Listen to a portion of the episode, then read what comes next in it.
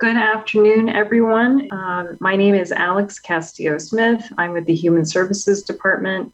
Thank you for joining us for today's COVID 19 uh, update. We are joined by Secretaries Tracie Collins with the Department of Health, um, David Scrase with the Human Services Department, as well by our state epidemiologist, Dr. Christine Ross who are going to provide some comprehensive updates. And then after that, I'll facilitate questions and answers with our media partners. So let me ask today's speakers to turn on their camera if they've not already, and then we will get started with Secretary Collins. Thanks, Alex. Good afternoon. Happy to present a vaccine update. So, as far as the doses delivered to the state and shots in arms, New Mexico continues to lead the country as being the most efficient vaccine distributor. So, great news. So, as far as our progress with vaccinations for New Mexicans 16 years of age or older, 65.7% have received one shot. And then 56% of New Mexicans are fully vaccinated, which is really great news. Um, additional updates all counties are now turquoise. So, given the state's vaccination progress and continued positive outlook with respect to new virus cases, counties will remain at the turquoise level, barring any ex- exceptional circumstances. And that will continue for the duration of our use of the color coded county by county system. We will continue to closely monitor vaccination rates and step up efforts to make vaccinations even more accessible. So, given that our goal is 60% by June 30th, we are on track. When 60% of New Mexicans 16 years of age or older are fully vaccinated, we will graduate from the red, yellow, green, turquoise county color system. Please keep in mind that Native communities are sovereign and may operate according to different guidelines. So, if you want to learn more about becoming a vaccination site, please go to getvaxnm.com. This is something that we can open. We open it up to businesses, nonprofits, religious organizations, schools, and we've had really a great response, but we want to see it continue. Keep in mind that we have now more than 970,000 New Mexicans who are registered for the vaccine. You go to vaccinenm.org. You can schedule your own vaccine appointments, including your second shot or your booster. And the vaccine is free for everyone. I want to reiterate that. The vaccine is free, there's no cost. And you do not need a social security number or government ID to receive your free COVID vaccine. And we do not, as a state, share immigration status information with the federal government. Please keep in mind vaccine sites are safe. So, some exciting news we have now started Vax to the Max sweepstakes. So, you can be eligible to win a lot of cash, and you can also um, win prizes, staycations. It's really exciting. So, please register at vaxtothemaxnm.org to be eligible. So, keep in mind you need to have received at least one shot in New Mexico, and you do have to register to be put into um, eligibility for one of the prizes. And so we have great prizes. It's exciting times. So if you've not gotten your vaccine, now's the time. But keep in mind, even if you got your vaccine back in December, you can be eligible to win a prize. You just have to go back in and register at vaxtothemaxnm.org. If you need support getting scheduled or to get registered for the sweepstakes, please call us at one of these numbers and you can we can help you get yourself registered for the sweepstakes or your vaccine. So I just want to reiterate, we're all doing a fantastic job. Thank you for the work you're doing in New Mexico. We're standing together and protecting one another. And now it's my pleasure to welcome back Dr. Christine Ross, our state epidemiologist, who's going to talk about vaccine effectiveness. Dr. Ross? Thank you, Secretary Collins. I'm happy to be here this afternoon. So, I'm going to give a brief update on COVID 19 vaccine effectiveness and the work of the Department of Health to monitor or conduct surveillance of vaccine breakthrough infections.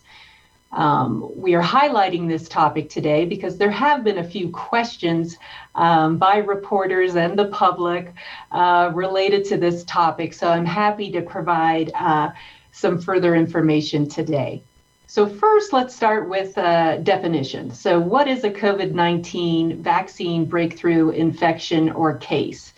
So, this is when a person tests positive for SARS CoV 2 or the virus uh, that causes COVID 19 after the time period elapses when we consider a person fully vaccinated or protected. So, this is 14 days after completing an FDA authorized vaccine series. There are some additional caveats to this case definition, which has been normalized across all across all the states and jurisdictions to help us decipher is this a new infection after vaccination or not. So we do exclude persons from this case definition that had a recent previous SARS-CoV-2 positive lab or a positive lab within 90 days. So even with these caveats, um, we do find that not all cases that we originally identify as a vaccine breakthrough infection or case ultimately are determined to be a true uh, a, a breakthrough case. So I think uh, from my talk today, I really want to emphasize and make it uh, extremely clear that COVID 19 vaccines, the three vaccines currently authorized here in the United States are highly effective. And they are a very critical tool to continue to help us bring this pandemic under control. However, no vaccine on the market is 100% effective. And this is amongst COVID 19 vac- vaccines and other vaccines in general. So, no vaccine is 100% effective. So, what does that mean? It means that vaccine breakthrough infections are expected. Um, the good news is that even when um, a vaccine breakthrough case does occur, there's evidence that that the vaccination likely reduced the severity of illness uh, that a person experiences. So now um, let's zero in on actual vaccine breakthrough infection surveillance data. So all states report vaccine breakthrough surveillance data to the Centers for Disease Control and Prevention. And this is so that the rate of vaccine breakthrough cases across the United States can be monitored. So this first bullet um, highlights a, a, recent publication by the CDC uh, called an MMWR publication, which uh, found that among 101 million fully vaccinated in the United States at the time of that study, that they were able to identify somewhere around 10,000 vaccine breakthrough infections. That what that equates to is 0.01%. So extremely rare. So these were reported across 46 US states and territories as of April 30th. And I included a link there to that study um, if folks are interested in more details. And then the, the second data focuses more precisely on our surveillance data here for uh, New Mexico. So, among over 900,000 fully vaccinated New Mexicans, we have identified 696 breakthrough infections. This was as of June 1st. For uh, also a very low rate of 0.074 uh, percent. So when we look at this uh, data uh, uh, in, in finer uh, granular detail, we don't see any surprising patterns among demographic groups or any pattern related to vaccine type. And again, further investigation takes place after we've we, are, we first identify a case through our surveillance system. And again, after further investigation, not all will be determined to be true vaccine breakthrough cases. And again, this is a little bit more uh, detail of our surveillance data. So, among those very few vaccine breakthrough infections that we have identified, 67 persons were hospitalized. Of those 67 hospitalized, upon further investigation, only 15 were likely uh, to be COVID uh, 19 related. Um, similarly, um, you can see a very low rate of deaths. So, eight deaths have been identified among our vaccine breakthrough cases identified through surveillance. After further investigation, six of those deaths were determined to be related to COVID either as an immediate or an underlying, underlying cause of death. And it's important to also understand that. Um, um, these individuals uh, typically have multiple comorbidities or pre existing uh, conditions and typically very complicated medical histories. So finally, I, I, want to end again on, on what is really the larger uh, story here, it, which is that the COVID 19 vaccines are highly effective. So clinical trials were conducted um, prior to authorization of the COVID 19 uh, vaccines, and these dis- demonstrated really high efficacy and safety, um, but very high efficacy in preventing COVID 19 illness, including a severe uh, disease. And after these uh, vaccines were authorized, uh, the, the science doesn't stop. We continue to study the vaccines to evaluate how they're performing in, in real world circumstances and in changing conditions, such as with uh, emerging variants. Thus far, the vaccines are performing very well. These studies that are being conducted will also be used to inform us on our ongoing um, vaccine development efforts. So, just again, take home message from me is that uh, looking at all of our surveillance data uh, to date, um, I want to share this fact very clearly that nearly all the new COVID cases, hospitalizations, and deaths are among persons that are unvaccinated. So, again, I have shared today some of our vaccine breakthrough surveillance data um, so that folks understand that this these efforts are underway. Um, but the rate of vaccine breakthrough um, uh, cases thus far is very, very low. So please, New Mexico, get your shots, get your COVID 19 vaccine as soon as you can. And that's it for me. Thank you very much. Uh, thanks, Christine. Uh, thanks, Tracie. It's a privilege to be on a panel with these two esteemed doctors. And uh, I know a lot of work has gone into culling through those cases and people who, uh, or at least positive test results in people who have already been vaccinated. And, you know, the epidemiology department keeps putting out great reports on the DOH website. Two more recently published ones are variant of concern reports, which I'll touch on today briefly. And then they have a new pediatric case report that came out, and uh, you may be interested in looking at some of the data here.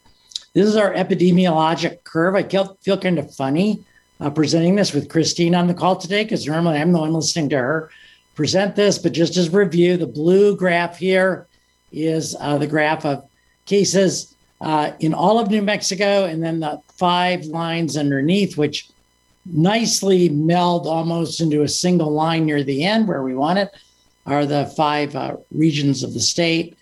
And uh, you can see that we uh, are now at a case range of 132 cases per day, averaged over seven days with that famous six day lag to make sure all the data gets in and we have a chance to file the case in the correct date. This is really a low point. You have to go all the way back to September 20th to find a, a data point that low. And it's nice to see this downward trend. And some of the news that Tracie shared that I'll reiterate is related to our success with our case counts and and the decline in the vaccine, uh, the decline in cases due to vaccinations. Uh, we're still vaccinating 33 people for every one case we see daily. It was great to come back after a long weekend and find out we had an average number of cases over four days that averaged less than 100 a day. And that's been a long time coming as well. So, another exciting trend and, and very, very positive for the state and allows us a lot more freedom, I think, to reopen and do some other things to uh, ensure that we, uh, we, that at least most of us have a really good summer. But speaking of good summers, uh, you know, I see the summer as being two different kinds of summers. I think there's going to be a summer for fully vaccinated individuals where you have a really, really low chance of being infected. And then uh, the summer for unvaccinated individuals, well, there'll be a much, uh, much higher chance. And I've got some numbers for you in a couple slides. So, particularly people who are unvaccinated, who are going to mass gatherings, are not regularly wearing a mask, are not practicing social distancing, and actually uh, who live in a county, for example, where they interact with people every day who are where the vaccination rate is low. All of those things can significantly increase one's risk of developing COVID. And, and part of that is the variants that we're seeing here in New Mexico. So, Alex, next slide. Uh, oh, yes, this is the summer for uh, unvaccinated people. I don't know about you, but I, the left side of this slide uh, looks particularly uh, more attractive to me. So, uh, Christine uh, and her team in epidemiology put out this report every couple weeks. Uh, B117 went from being really zero cases, the United Kingdom variant went from zero cases back in uh, January to being almost 70% of all of our cases.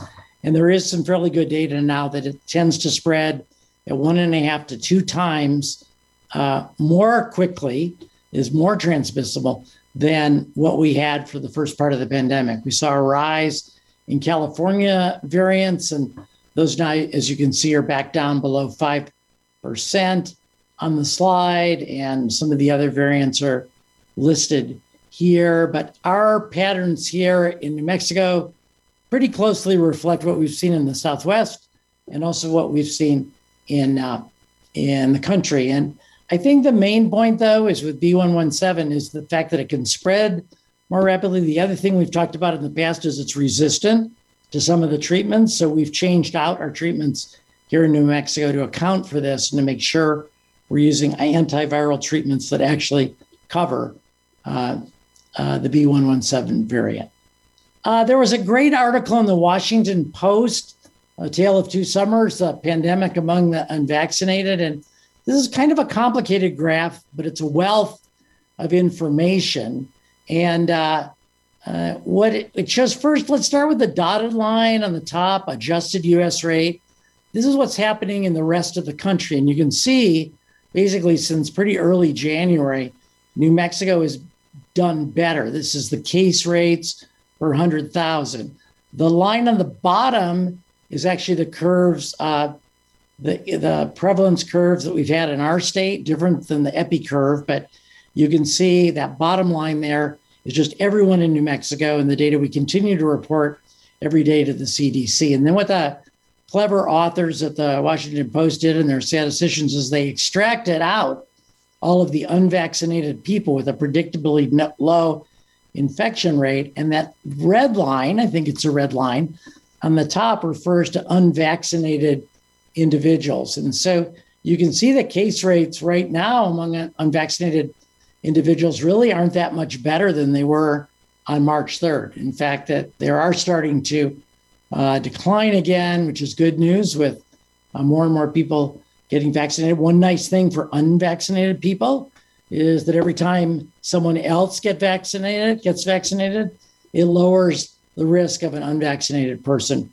from getting a case. But what we're seeing in the data, in our own data out of DOH, is that basically if you take every case we've had from January to May, you're 15 and a half times more likely to be infected with coronavirus uh, if you're unvaccinated than if you're vaccinated.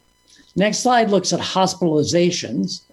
Uh, and you can go on to the website and look at this yourself, although the deaths uh, graphing today isn't working. But same curve, same adjusted US rate, same bottom curve of all of New Mexico, substantially better than the rest of the country. And I really thank the governor and everybody, everyone at DOH, HSD, CYFD, all, all and every really every department in the state. Trouble is once you start thanking people, then you realize it's too long a list to make it all the way through. But you can see that we're way, way below uh, the rate for the rest of the country here, less than the, just about half now.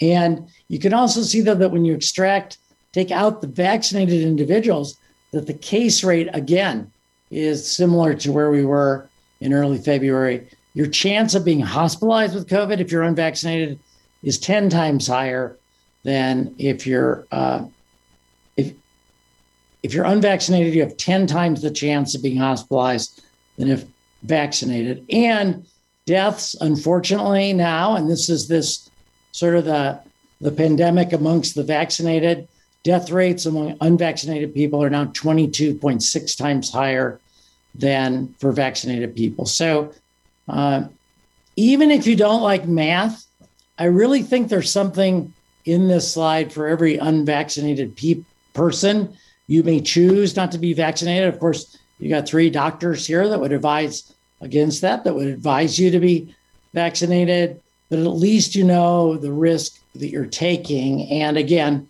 for yourself and for your family, um, really consider uh, getting that vaccination to lower your own risk. Our gating criteria are all green. It's really nice. Everything is doing well. I had expected test positivity rates to rise. Uh, we got a lot of reporter questions in March on that. We've been working on the math in February, but testing is staying up, and that's really good to see. That's how we find cases. That's how we find people to isolate and so they don't infect other people. It's how we quarantine their contacts. Our modeling still shows that uh, the contact tracing that we're doing and isolation and quarantine are a huge factor in fighting the pandemic. And so it's great to see the New Mexico firing, as it were, on all seven out of seven cylinders uh, here. I know there's no such thing as a seven cylinder en- engine, probably. So don't bother putting that in the Facebook chat. Vaccines, we're doing great. Uh, completed vaccinations uh, up to 56 uh, percent today. That was yesterday's number. We're still well ahead of our target for today, that is uh, 50 percent. So we're doing really well. We think we're on track. Uh, vaccination, completed vaccinations is what we report on the website, and full vaccinations is just two weeks after that. And so when we first hit, the day we hit um, 60 uh, percent completed vaccinations, we'll set the timer exactly two weeks after that.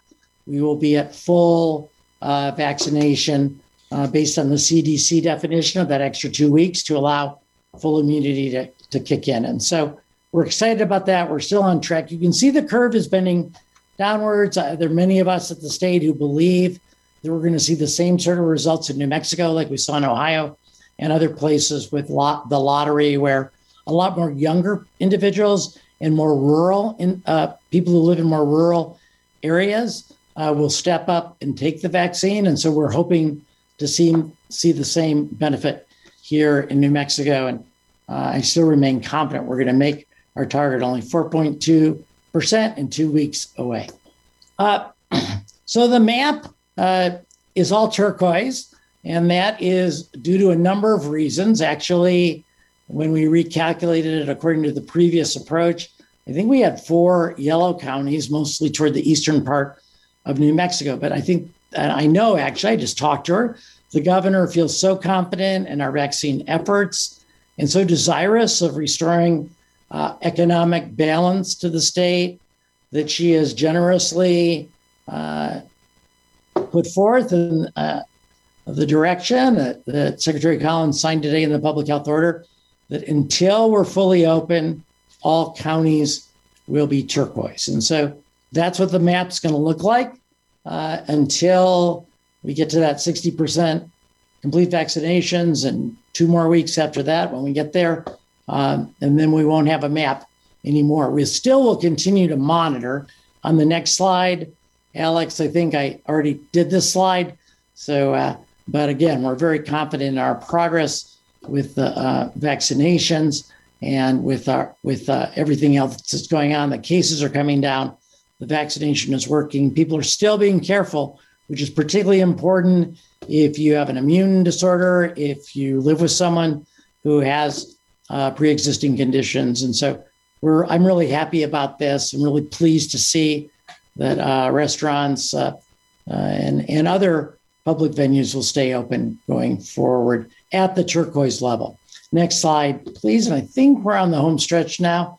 Oh, just to re- just to point out a couple things, we still will publish the uh, uh, the red, yellow, green metrics for you. For example, if you go down to Rio or Arriba, there, they're at 14 cases per day per 100,000, which is higher than our target at 10. They're below the test positivity target. Alex, maybe you could follow with your pointer so people can see where I am because the print is small. Uh, but a great vaccination rate, way to go, uh, 62.5%. The other thing that is sort of chilling and interesting to me is the, these are ordered in uh, by county according to vaccination rate. Los Alamos still at 79%, about three times the vaccination rate of the lowest county. And so uh, it does uh, have a couple 616s in the last column. I believe those will change to uh, June 30th uh, for the duration, but you can still get this data. And I know the governor's had conversations with mayors and others in, in, in asking them to continue to promote vaccination, to promote COVID safe practices uh, until the pandemic is over, over, not just mainly over for the vaccinated, because it's still actually spreading more rapidly among the unvaccinated individuals in our state.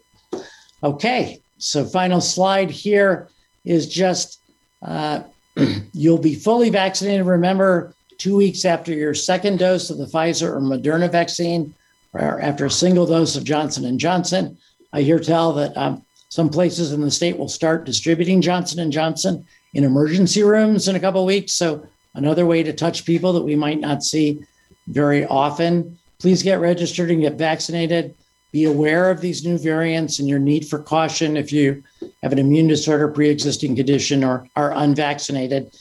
Everyone should still get tested if you have symptoms and uh, and if you do get a positive COVID test, find out about treatment because it is actively keeping people out of the hospital.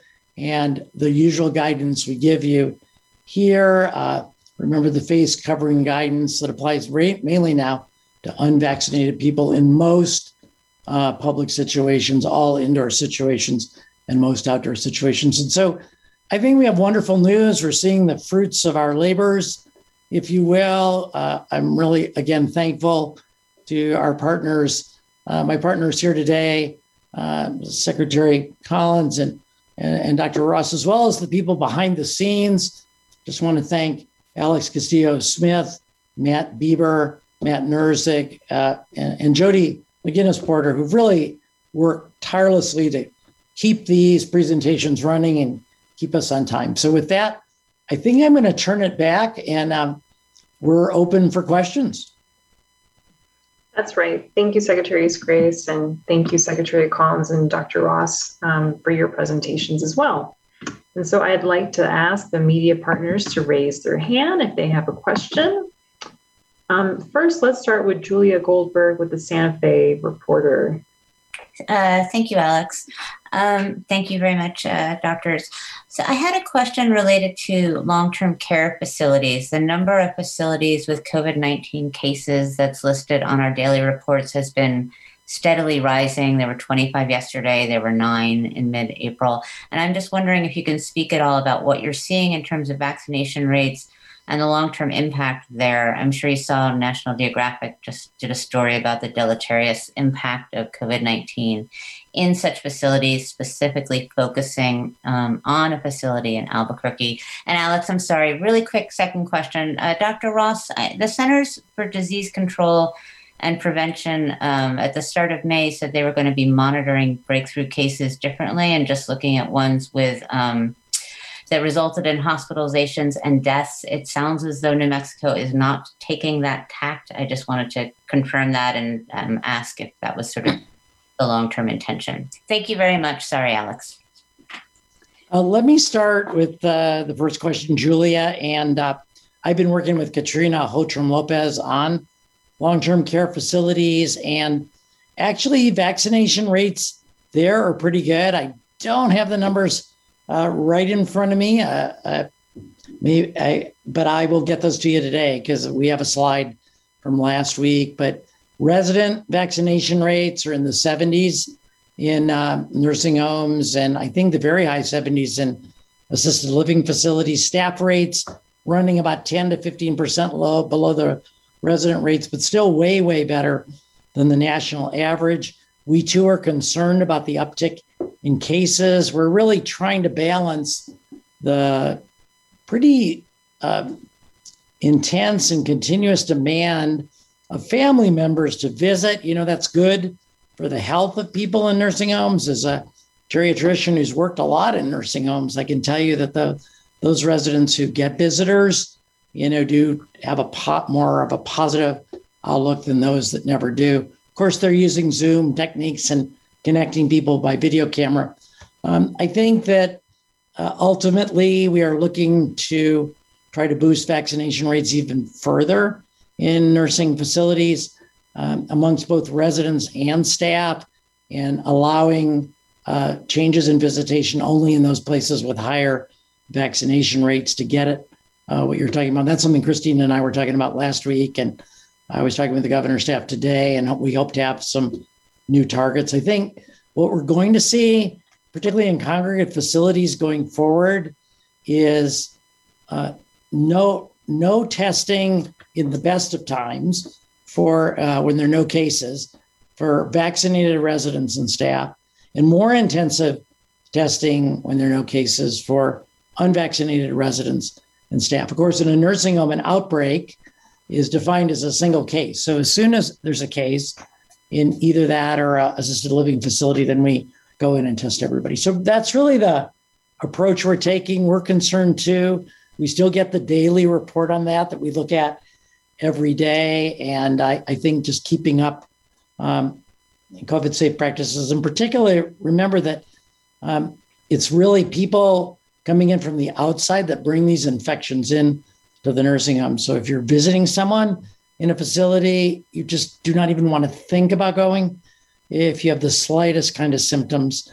And uh, we want to protect people there the best we can. But w- watching closely while we try to balance the healthy aspects of visitation with the obvious unhealthy aspects of uh, what happens if someone acquires coronavirus, particularly in that age group and that setting. They really are our most vulnerable people. Um, I'm going to go on to Christine uh, on the second question about our approach, and then Tracie, you can add to either of ours. Sure. Yes. Thank you for that question. And um, uh, you're correct. So um, the CDC recently announced that they'll be shifting their vaccine breakthrough surveillance efforts to focus on um, cases that were either hospitalized or or died and we are also uh, we also have plans to make that shift as well and the reason is is you, you really want to focus in on those vaccine breakthrough infections um, of, of real significance or where there is a bad outcome. So, in other words, if you have a vaccine breakthrough infection and someone uh, tests positive for SARS CoV 2 and they have mild cold like symptoms, um, we really don't need to continue monitoring that moving forward. What we want to know are those cases who who become ill after vaccination and require hospitalization or even uh, ultimately uh, die. And the reason that is we want to study those those cases very closely to understand um, what were the circumstances surrounding um, the vaccine breakthrough infection and was there anything um, related to an emerging variant, for example. Um, so that is why this uh, shift is taking place uh, with the CDC and then also with our own uh, surveillance efforts. Thank you. And I don't have anything to add. I agree with everything that's been stated. So thank you. Thank you, everyone. Um, okay, next I'll go to Dan McKay with the Albuquerque Journal. Hi, I, am hoping one of you or more than one of you could address the future after the color coded system goes away. Um, w- when we graduate out of the map, will we still have an emergency public health order of some kind in place? Um, and if so, why and what what would be some uh, are there regulations that, that we should expect to, to still have around at that point? yeah. That question, go ahead, Dr. Scrase. No, you go first, and I'll, I'll Yeah. talk a little bit. Thank you. And so, yes, the the goal is to open up, but we will still need to maintain some sort of surveillance and keep track of cases, but we will no longer be using this color scheme. So people will be free to go about and do their activities safely. Um, and then we want to evaluate ongoing what makes sense to keep New Mexico safe. But please be clear the goal is to open up. Yeah, and and Matt, I think it's a really good question because it kind of teases out the tale of two summers and the vaccinated people and the unvaccinated people. Uh, remember that even though everything will be open, businesses are still free to implement their own requirements. And I got to tell you that even though I'm allowed to go everywhere I want to without a mask anymore, it is still a little comforting sometimes if I'm going inside someplace and it says mask required and I get inside and there's it's kind of more than a crowd that I'm quite comfortable with just yet. And so I think uh, there will be still a public health order, uh, particularly related to masking and other safe practices uh, for unvaccinated people, in my opinion. Second thing is that recall that the state, with uh, somewhere in the top three or the bottom three lowest per capita incomes, gets an, an enormous amount of revenue from the federal government to support programs mainly in HSD on a regular basis, like the food program, SNAP, or like Medicaid enrollment. And, and we've gotten substantial uh, extra benefits, you know, student SNAP, the PEBT cards. And, and so, though the state is eligible for those benefits, as long as the state has declared a public health emergency and the federal government has declared a public health emergency. So, as uh, the Secretary of Human Services Department, you're going to hear more from me going forward about the other half of the pandemic, uh, which is the low, what's happening to low income people with unemployment and everything else. And so, I would certainly be an internal advocate in state government and have been to continue the uh, having an official state of emergency and public health orders in the state to allow us to continue to get that federal revenue, which I think is actually we will have need for for months, if not more than a year, after the federal government, you know, officially uh, feels that the pandemic has gotten to the point from a virus point of view that we can relax. So, uh, so in summary, I think we'll still have to have some rules. I think there still will be regulations as long as the CDC has them for unvaccinated people. And I think we want to maintain a position as the state in the state that allows us to take advantage of federal revenues when they're offered. And we expect the federal government to help us uh, figure out how to gradually unwind things next year, next calendar year. And they're already issuing guidance. Sorry, it's a long answer, but it's really important that we watch out for those uh, folks who are unemployed and continue to get them benefits as long as we can. Thank you, secretaries, and thank you, Dan, for that question. Matthew, go ahead, please.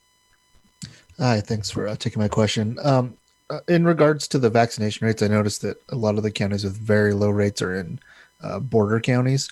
I wonder if, with the uh, vaccine lottery or sweepstakes, whatever we're calling it, if you expect that uh, we'll see an increase of people saying, "Hey, I got my vaccine in another state," uh, and when you expect that to uh, to help. Thanks. So thank you, Matthew. I appreciate the question. And yes, there will be a proportion of people in those border counties that could have received at least one vaccine in another state. But keep in mind, the requirement to be eligible is that you have one shot in New Mexico. So we still feel like there will be a nice pool of residents who can look to being eligible for the sweepstakes. Thank you, everyone. Uh, Algernon, go ahead, please. Thank you, everyone. Um, my question I want to revisit uh, prisons and detention facilities and just check in on uh, what efforts have been made to uh, get vaccinations to people in these congregate facilities, um, your sense of the progress that has been made, and finally, whether those uh, inmates uh, get CDC issued vaccine cards and if they're eligible for the sweepstakes. Thanks. Yes, and thank you for that question. Um, Secretary Tafoya Lucero over corrections has done a phenomenal job with getting staff and um, inmates vaccinated. They are looking at really high percentages, so I applaud her for that. Um, at this time, they're not issuing like cards to the inmates that I'm aware of. The question about their eligibility for the sweepstakes is an interesting one. You know, I know who's not eligible, and that would be myself and other GovX employees who've been appointed, um, we're not eligible, nor are members of our households.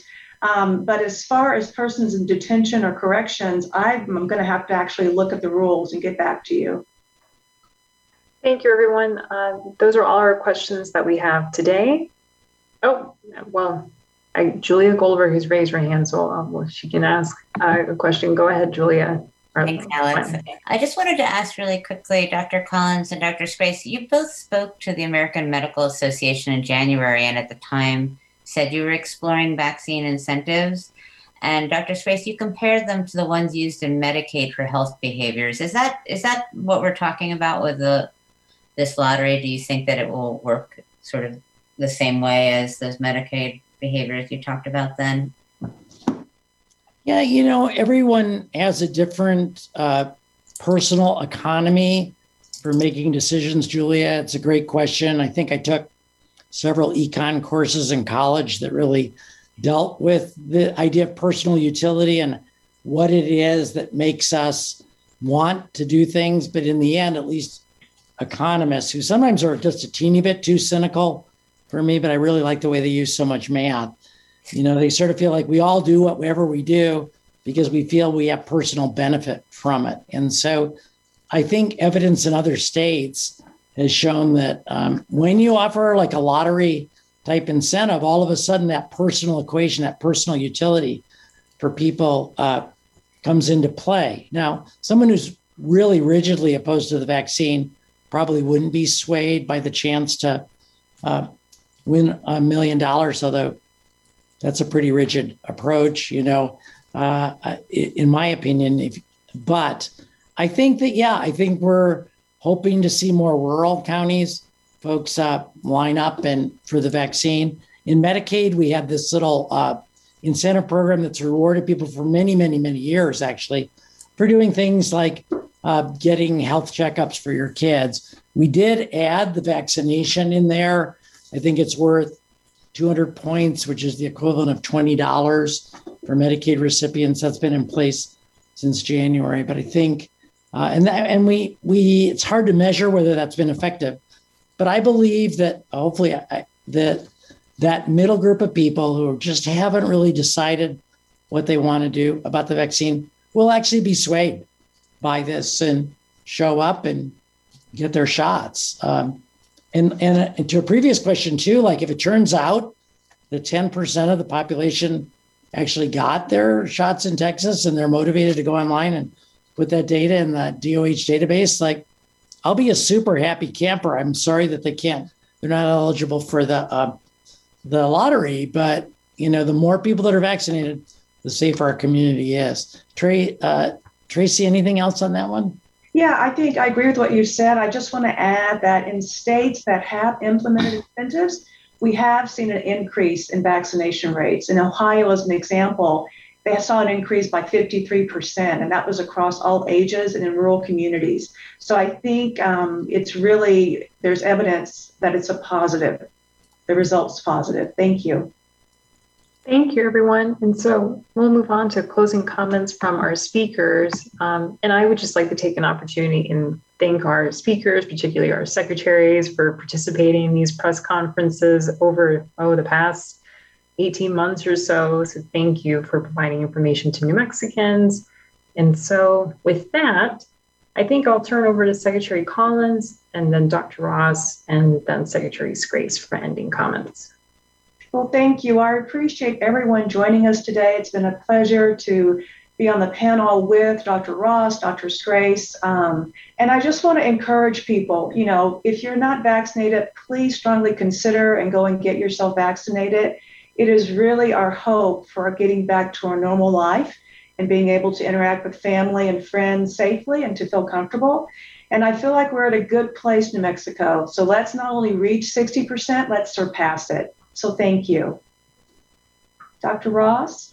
Sure. Thank you, Secretary Collins. And I would have to say uh, it's really my pleasure to, to join you this afternoon. And as um, as a, a, medical epidemiologist, I, I, I, have to make this statement that e- even though we've made tremendous progress, we know the pandemic isn't over. Uh, so that, as my perspective as an epidemiologist, I must I must share that. So please be safe, New Mexico. And, and how how can we be safe? Get vaccinated. And and I just want to emphasize that over and over. Uh, the vaccines are safe and they are highly effective. Effective. Please get vaccinated. Also, test testing is an incredibly valuable tool. If you have symptoms consistent with COVID 19, please seek out a test and follow up by seeing your uh, provider. And then for those amongst us who are still unvaccinated, again, please be safe. We know that masks masking is is highly effective. Uh, we know that distancing is effective. So please um, use your mask socially or physically distance uh, when it's appropriate. And and overall um, just be safe new mexico. And I'm, I'm just thrilled to be here today and to be able to uh, join you um, and celebrate our progress that we've made to date. Thank you. Yeah and i would just uh, say get vaccinated just because i would say that every place i go um, and everyone should really, really consider it. Uh, please talk. Don't listen. I mean, there's actually data that shows people don't listen as much to public health officials as they do, like their personal uh, practitioners. So talk to that important person in your life who you make healthcare decisions with, and and and make the decision with them. I want to thank Alex for reminding me and including other people that I missed. Our ASL interpreters have actually been they they were there back. Hey, you guys remember when we did press conferences in person together? So some very familiar faces there, and uh, just again, uh, I'm really for me, I get really excited when we have opportunities to see the economy open more. Uh, not because I need to go to a restaurant every night, but because I know and I'm friends with a lot of people who own businesses and who really, really uh, have been through a tough time this past year. So it's exciting to me um, when we can actually relax the rules uh, as well. We were, as you know, not hesitant about tightening them up when it was necessary to do that. And I like that we're actually willing to loosen them up now that we have more success with the vaccine and uh, we think we have more room. Uh, every time we've done that over the past three months, our predictions have proved true. We've had good results in schools. We've had good results with red, yellow, green, turquoise, and I think we're getting really close to, to getting back uh, to something close to a normal life for most of us who are vaccinated, and still that pandemic out there for those who aren't. So, with that, I'll say goodbye. Thanks again to my panelists as well, and I suspect we'll see you in another couple weeks.